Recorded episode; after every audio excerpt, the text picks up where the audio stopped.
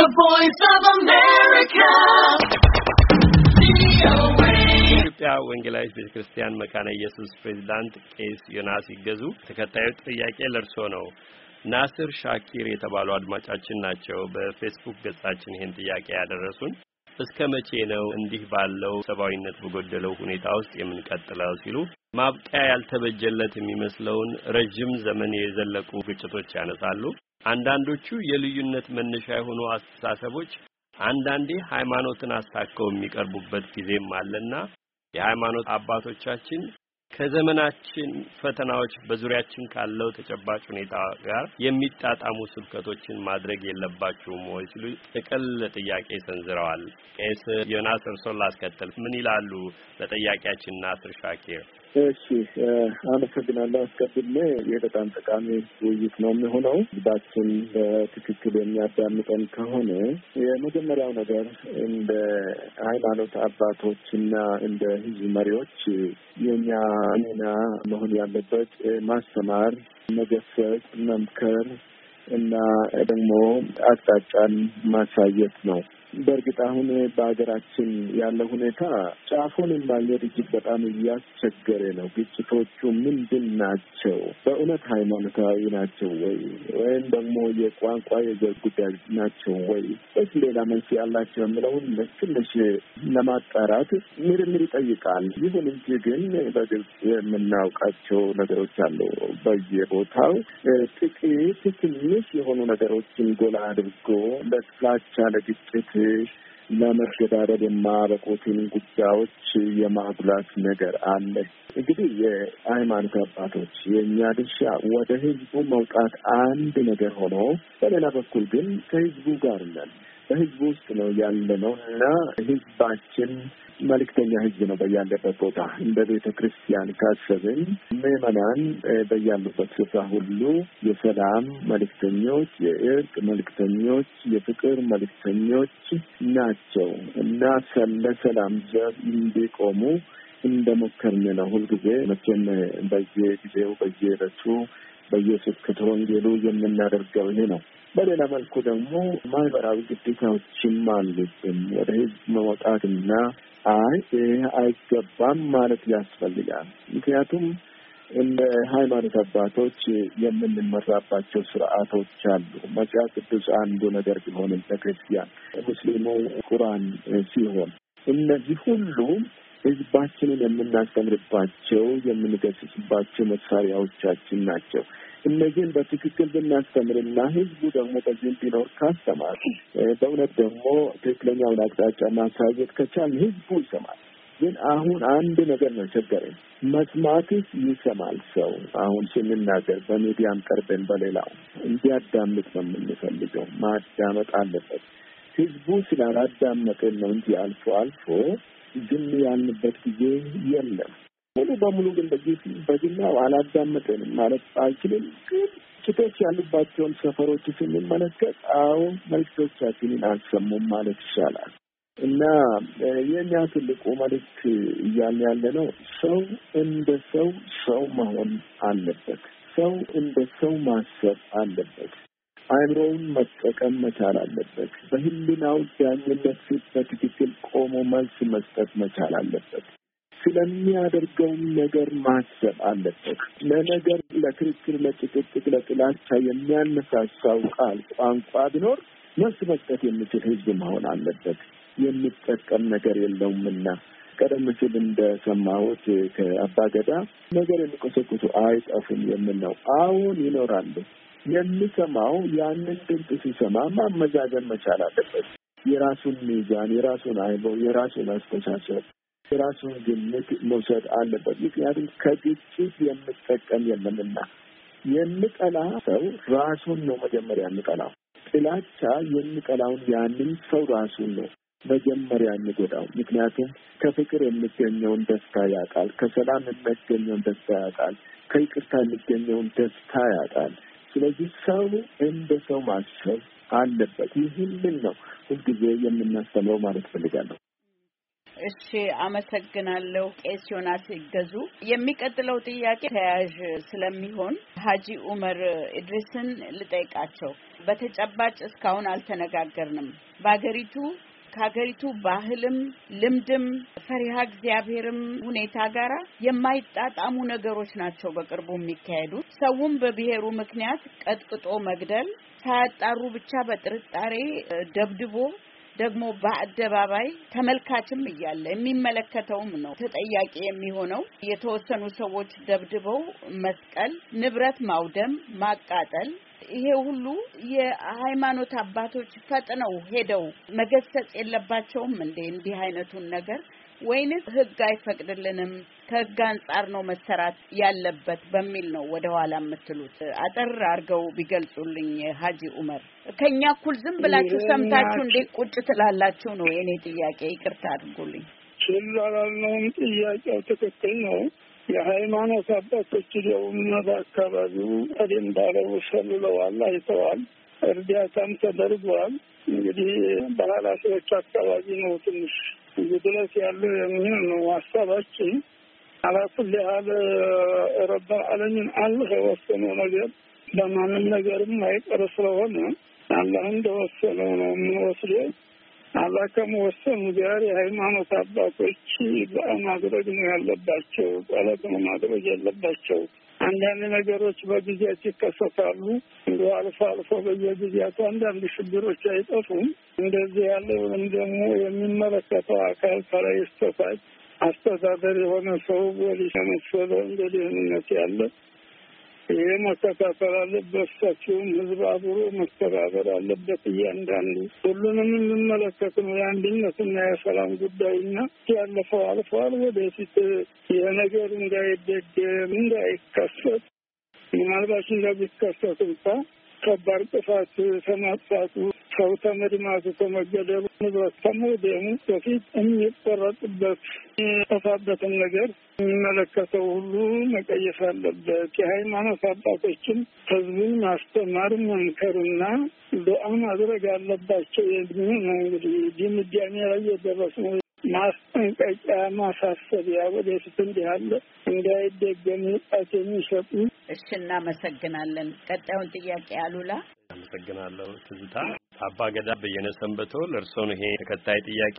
ይሄ ፈጽሞ ተቀባይነት የሌለው ግድያ የህግን ኃላፊነት እጃቸው ያስገቡ ወይም ራሳቸው ውሳኔ ላይ መድረስ የፈለጉ ሰዎች እየወሰዱት ያለው እርምጃ ስለሆነ እንደ እምነት አባቶችም እንደ ማህበረሰብ መሪም የሚሰማችሁን በቅርበት እንድታዩ ለማስታወስ ያህል ነው። ብዙዎች በሀዘንና በቁጣም ጭምር ነው ይሄን ሁኔታ እየገለጹ ያሉት። ሞገስ ተስፋ የተባሉ አድማጫችን ናቸው ለእርስዎ የምናነሳውን ጥያቄ የላኩልን። ጠንከር ያለ አስተያየት ነው። አስተያየታቸውን ተከትሎ ጥያቄ እናነሳለን። ዱላ መምዘዝ ቀላል ነው እየገረፉ ይላሉ። ገና ከመንጋቱ እንዳይጨልም ተብሎ መስሎን ይሄን ወንጀል የሚፈጽሙት በሰላማዊ መንገድ ለፍርድ መቅረብ አለባቸው። አሁንም ድሃውና ሰላማዊ ሰው ነው እየሞተ ያለው። ሙሰኞቹ ናቸው ሌላውን የሚያሸብሩት። መፍትሄ መፈለግ አለበት። በአሁኑ ሰዓት እንደሚታየው ሰው በዘር እያሰበ በኢትዮጵያዊነት ማሰብ ሳይችል ኢትዮጵያን አንድ ማድረግ አይቻልም። ትውልድ መቀረጽ አለበት፣ መንቃት አለበት። ያኔም ሀገር ሰላም ይሆናል። በዕለት ኩርስ እየተደለለ ስንቱ የወንድሙን ሕይወት እያጠፋ ነው ይላሉ ቀደም ብለን የገለጽናቸው አድማጫችን አቶ ተስፋዬ። እነኚህ የተባሉት ግድያዎችና ወንጀሎች እንዴት እንደተከናወኑ የተቀነባበሩም ከሆነ በማን እንደተቀነባበሩ አናውቅምና ምርመራው ሲደርስ ያንን እንገልጻለን። በእናንተ በኩል ግን በዚህ ጉዳይ ላይ ምን አስተያየት አላችሁ? ስራ አጥነት፣ የኑሮ ውድነት እንዲህ ለከፋ ወንጀል መዳረግ ወንጀል እንዲፈጽሙ መገፋፋት አለበት ወይ? እኔ በእውነቱ ሁላችንም ደህና ነን። የኢትዮጵያ ሕዝብ መቼ ከረሀብ ወጥቶ ነው ሰውን የሚገለው? እኛ በእውነት ተባብረን ወንድም ለወንድም ተጋግዘን እቺን ሀገር ከድህነት ማውጣት አለብን እንጂ ሰው ወንጀል ቢሰራም እንኳን ሕግ ያለበት ሀገር ሕግ ይጠይቃል እንጂ በአደባባይ በእውነት ሰምተን የማናውቀው ነው። በአሁኑ ጊዜ እየመጣብን ያገኛ እግዚአብሔር ምን እንዳመጣብን መናቅ ቋንቋ ነው እንጂ ሰው ልጅ ደሙ በጭስ እንኳን ኢትዮጵያዊ አፍሪካ በሙሉ አንድ ነው። ጥቁር አፍሪካዊ ነን እኛ፣ ጥቁር ኢትዮጵያዊ ነን እኛ።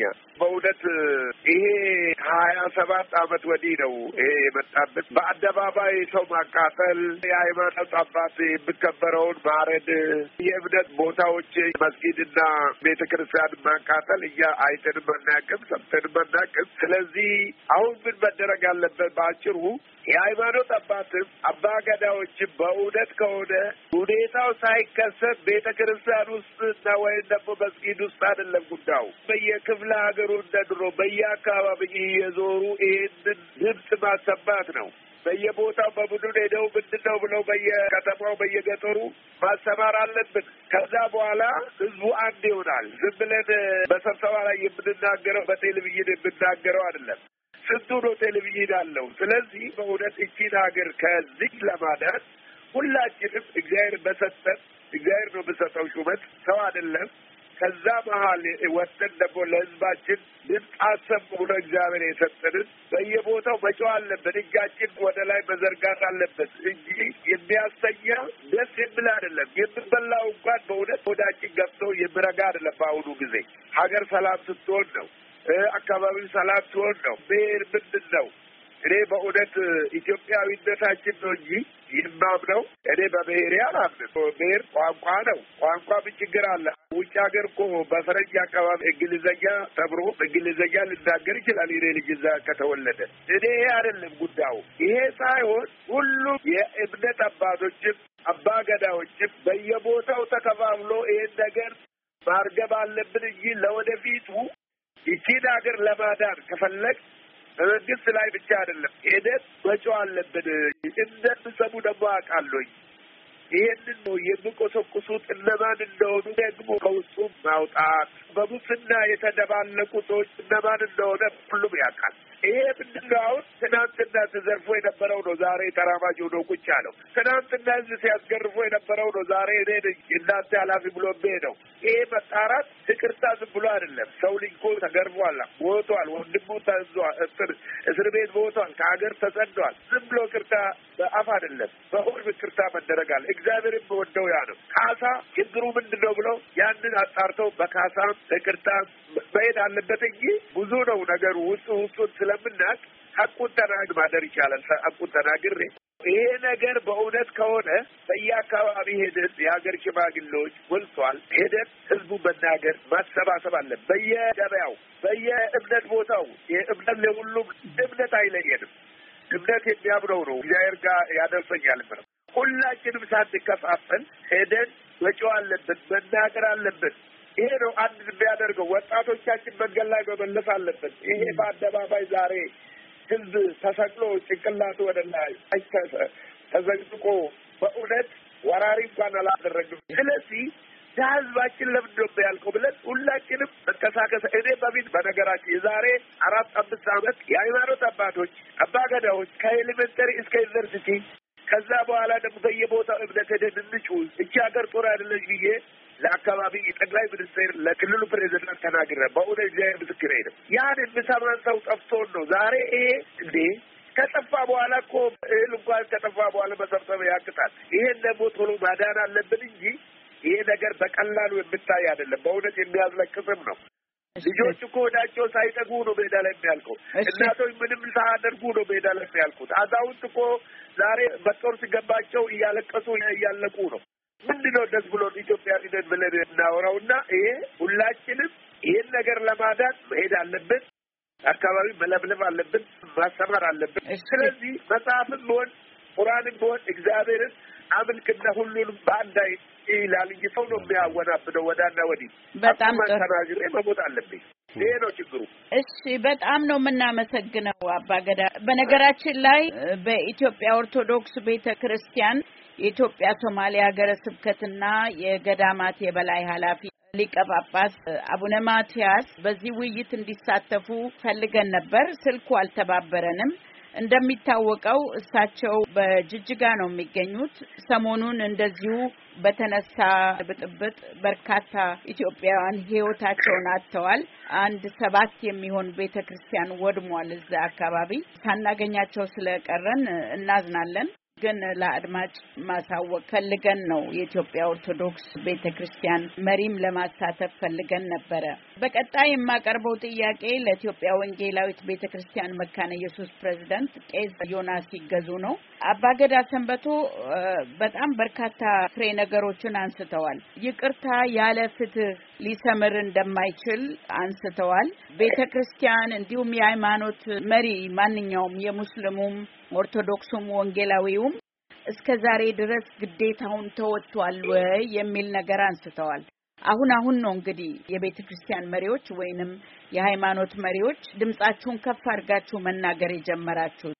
ስለዚህ ካሁን በኋላ የሚቀጥለውን ጠበቅ አድርጋችሁ እንዴት ነው ይሄንን ህዝብ ከችግርና ከእልቂት የምታድኑት? ይላሉ አቶ ጌታሁን ማን ጉዳይ።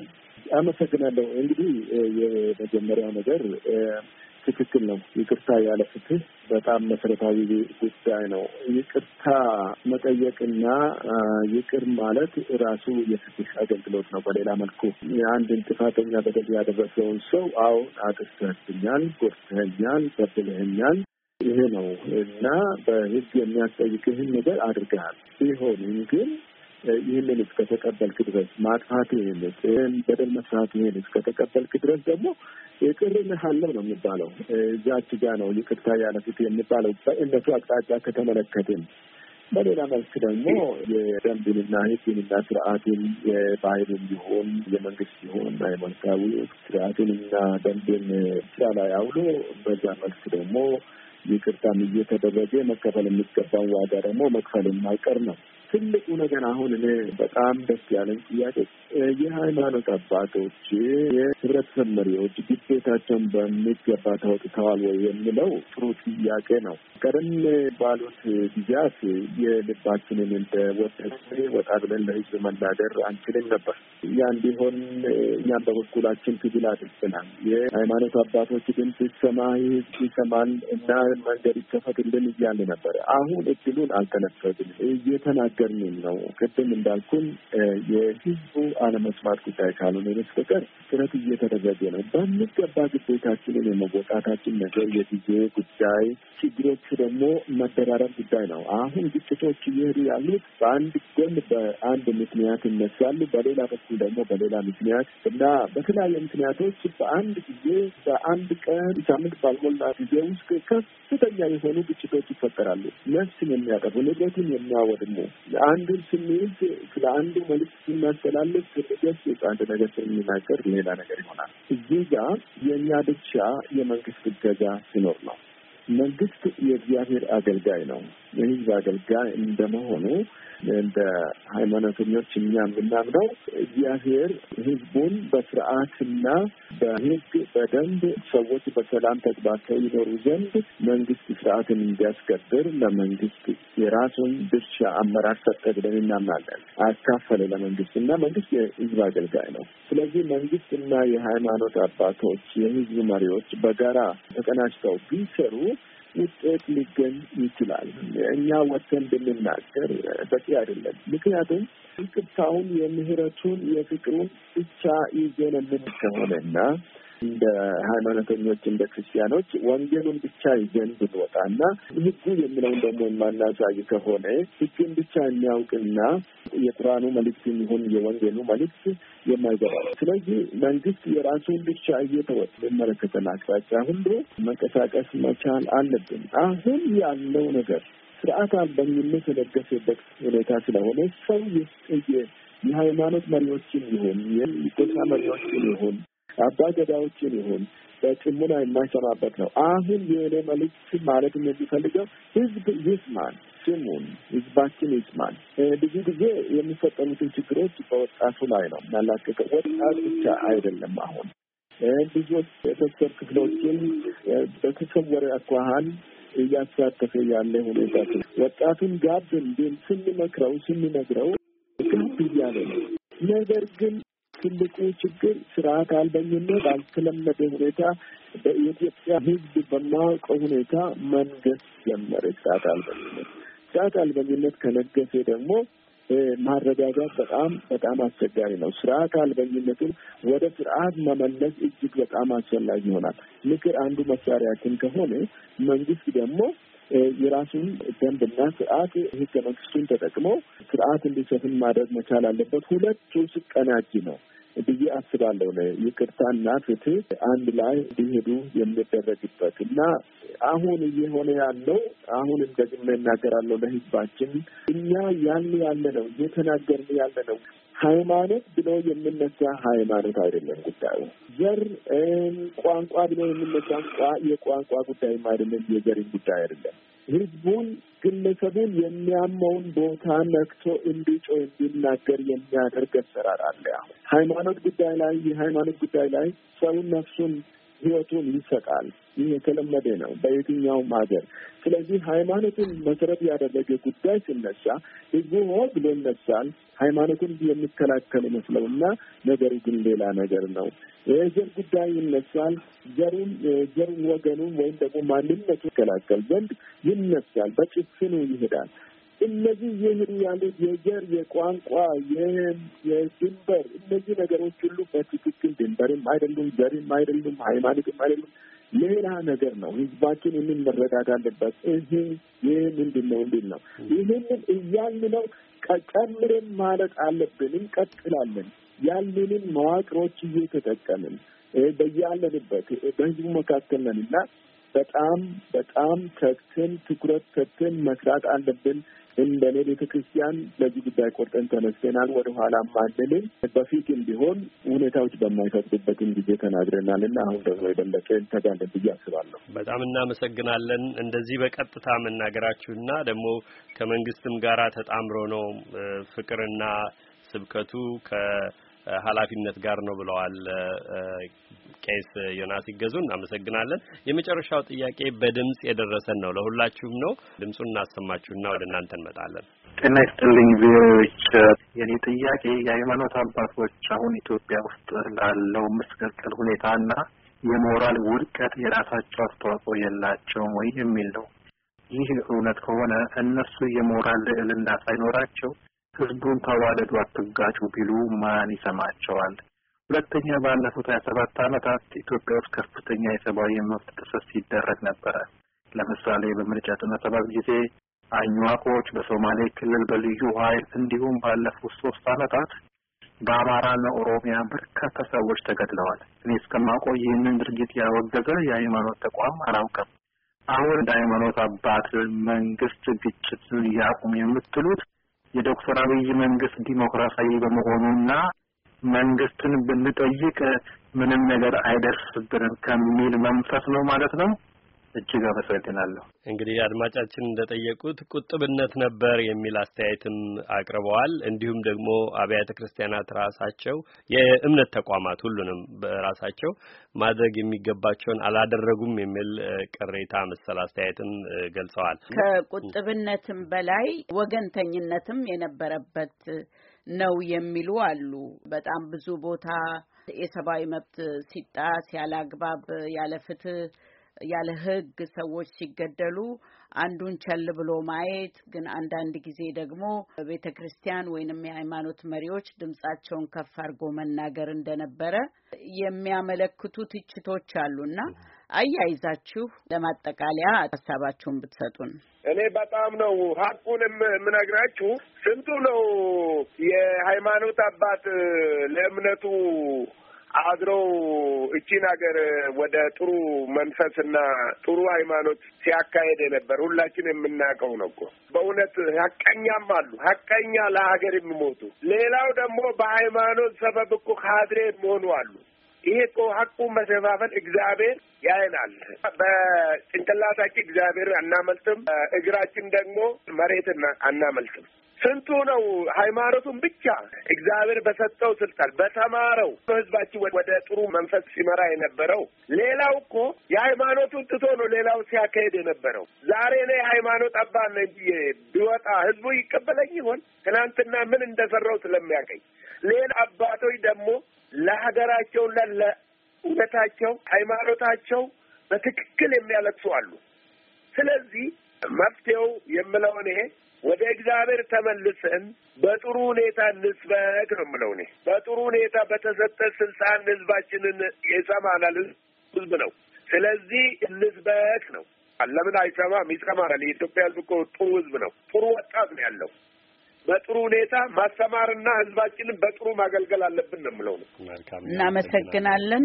አሁን ቄስ ዮናስ ሲገዙ መልስ እንዲሰጡበት ጊዜ እንስጥና በተለይ ጥያቄውን ባቀረቡት ወገን የመጀመሪያው ነገር ሃይማኖተኛ መሆንና ሃይማኖቱ በሚያዘው ልክ መኖር የተለያዩ ነገሮች ይሆናሉ አንዳንድ ጊዜ እና ያ ደግሞ በየሰው ነው የሚወሰነው እና እንዳው በጠቅላላው እንዲህ ነው ማለት ያስቸግራል። ግን እንደየሰው ነው የሚሆነው። ወገንተኝነት፣ ቸልተኝነት የሚገባ አይደለም፣ መሆን የለበትም። በትክክል አንድ የሃይማኖት መሪ እንደ መንፈሳዊ ሰው የሞራል የበላይነት ከሌለውና ምሳሌ መሆን የማይችል ከሆነ መምከርም አይችልም። ይልቁንስ ህዝቡን ወደማይገባ አቅጣጫ ይመራል እና የሃይማኖት መሪዎች ሃይማኖተኛ መሆን ይገባቸዋል ብዬ ራሴን ምክር መስጠት ይፈልጋለሁ። በሃይማኖት ስም መንቀሳቀሱ አንዳንድ ጊዜ የሚጀምረውን ከዛ እንዲህ ካለ አይነት ሁኔታ ነውና ሆኖ ከሆነ መታረም ያለበት ጉዳይ ነው። በሌላ ጎኑ ደግሞ ሃይማኖተኛ ሆነው የመንፈሳዊ መሪ ሆነው የቤተ ክርስቲያን የመስጊድ መሪ ሆነው ለህዝቡ ደግሞ ለአገር ሰላም፣ ለፍትህ፣ ለዜጎች መብትና ነጻነት የሚሞግቱ ደግሞ አሉ። እንደ ቤተ ክርስቲያንን እንደ ግለሰብን የሚያደርጉ አሉና አንዳንድ ጊዜ በፍትህና በአድሎ ዙሪያ የሃይማኖት ህይወታዎች ሲናገሩ የሆኑትን ነገሮች እናውቃለን። ባለፉት ዘመናት እና ነፍሳቸውን እስከ ማጣት ድረስ ህይወታቸውን እስከ መሰዋት ድረስ የሄዱ አባቶችን እናውቃለን። የሃይማኖት አባቶችን በዘመናችንም እንዲህ አይነት ሰዎች ያስፈልጋሉ። እንዲህ አይነት ሊደገም አይገባም። አሁን ያል ካለው መንግስት ተስፋ የምናደርገው ማድመጥ፣ መስማት፣ መምከር የሚበላሽ ነገር ካለ ያልተገባ ነገር ተሰርቶ ከሆነ አለበለዚያ ግን ድጋፍ መስጠትና በሚገባው አኳኋን መስራት አስፈላጊ ነው። የሞራል የበላይነት የግድ ያስፈልገናል። በአሁኑ ኢትዮጵያ ውስጥ የሃይማኖት አባቶች የሞራል የበላይነታችንን ማስጠበቅ አለብን። ደግሞም ራሳችንን እየፈተሽን መሄድ አለብን። መድኃኒት ለመሆን መጀመሪያ መድኃኒትነትን ማወቅ ያስፈልጋል እና እኔ የምለው አይገባም ጠያቂው ያሉት ሙሉ በሙሉ በጣም እርግጠኛ ሆነን ሁሉ ነገር ጥሩ ነው አንልም። ችግሮች ይኖራሉ፣ መስተካከል ግን እንችላለን ማለት ፈልጋለሁ። መልካም። ይሄ መስተካከል ለሁሉም ነው። በመንፈስ አባቶች በኩል ቀድሞ የነበሩ ችግሮችን ችግር ናቸው ብሎ ከመቀበል መጀመራችሁ እንዳሉት ደግሞ በጥቅል መገለጽ የለበትም። ቄስ ዮናስ ይገዙ እንዳሉት በእርግጥም ደግሞ ለአገልግሎት ያደሩ አባቶች እንደነበሩ እንዳሉትም በአገልግሎታቸው ጉዳት እስኪደርስባቸው የዘለቁ እንዳሉም ይታወቃልና የእነሱንም ማስታወስ ተገቢ ነው። አመስግነን እንዝጋ። ትዝታ በጣም ነው የምናመሰግነው። የኢትዮጵያ ወንጌላዊት ቤተክርስቲያን መካነ ኢየሱስ ፕሬዝዳንት ቄስ ዮናስ ይገዙ የእስልምና ተቋማት ተቀዳሚ ሙፍቲ ሀጂ ዑመር ኢድሪስ የክቡር ዶክተሬትና የሰላም አምባሳደር አባገዳ በየነ ሰንበቶ እንዲሁም ጋብዘናቸው በስልክ ያለመተባበር ሳይገኙልን የቀሩ የስልክ ያለመተባበር ስል ስልክ ስንደውል ነበረ። እዛ አካባቢ በጣም ችግር ሊኖርም ይችላል፣ ሊነሳ አልቻለም። ቀደም ብሎ ግን አነጋግረናቸው ነበረ በፕሮግራም እንዲሳተፉ የኢትዮጵያ ኦርቶዶክስ ቤተክርስቲያን የኢትዮ ሶማሌ ሀገረ ስብከትና የገዳማት የበላይ ኃላፊ ሊቀ ጳጳስ አቡነ ማቲያስ ሊገኙልን አልቻሉም ግን እንደተገኙ አድርገን እሳቸውንም ደግሞ ወደፊት ልናነጋግራቸው እንሞክራለን። እናንተን ስለ ትብብራችሁ እጅግ አድርገን እናመሰግናለን። ጥያቄ ያቀረቡትንም አድማጮች አድማጮች እናመሰግናለን። መልሰንም እንደምናገኛችሁ ተስፋ እናደርጋለን። በተግባር በየአካባቢው የሚሰሩትንም ጉዳዮች ለመከታተል እናንተንም እየጠየቅን የተሰሩትን የሆኑትን ጉዳዮች ለመጠየቅ እንሞክራለን። እግዚአብሔር ይስጥልን። እናመሰግናለን። እኛም እናመሰግናለን። ሰላም ይሁን ለሀገራችን። ደህና አደሩ።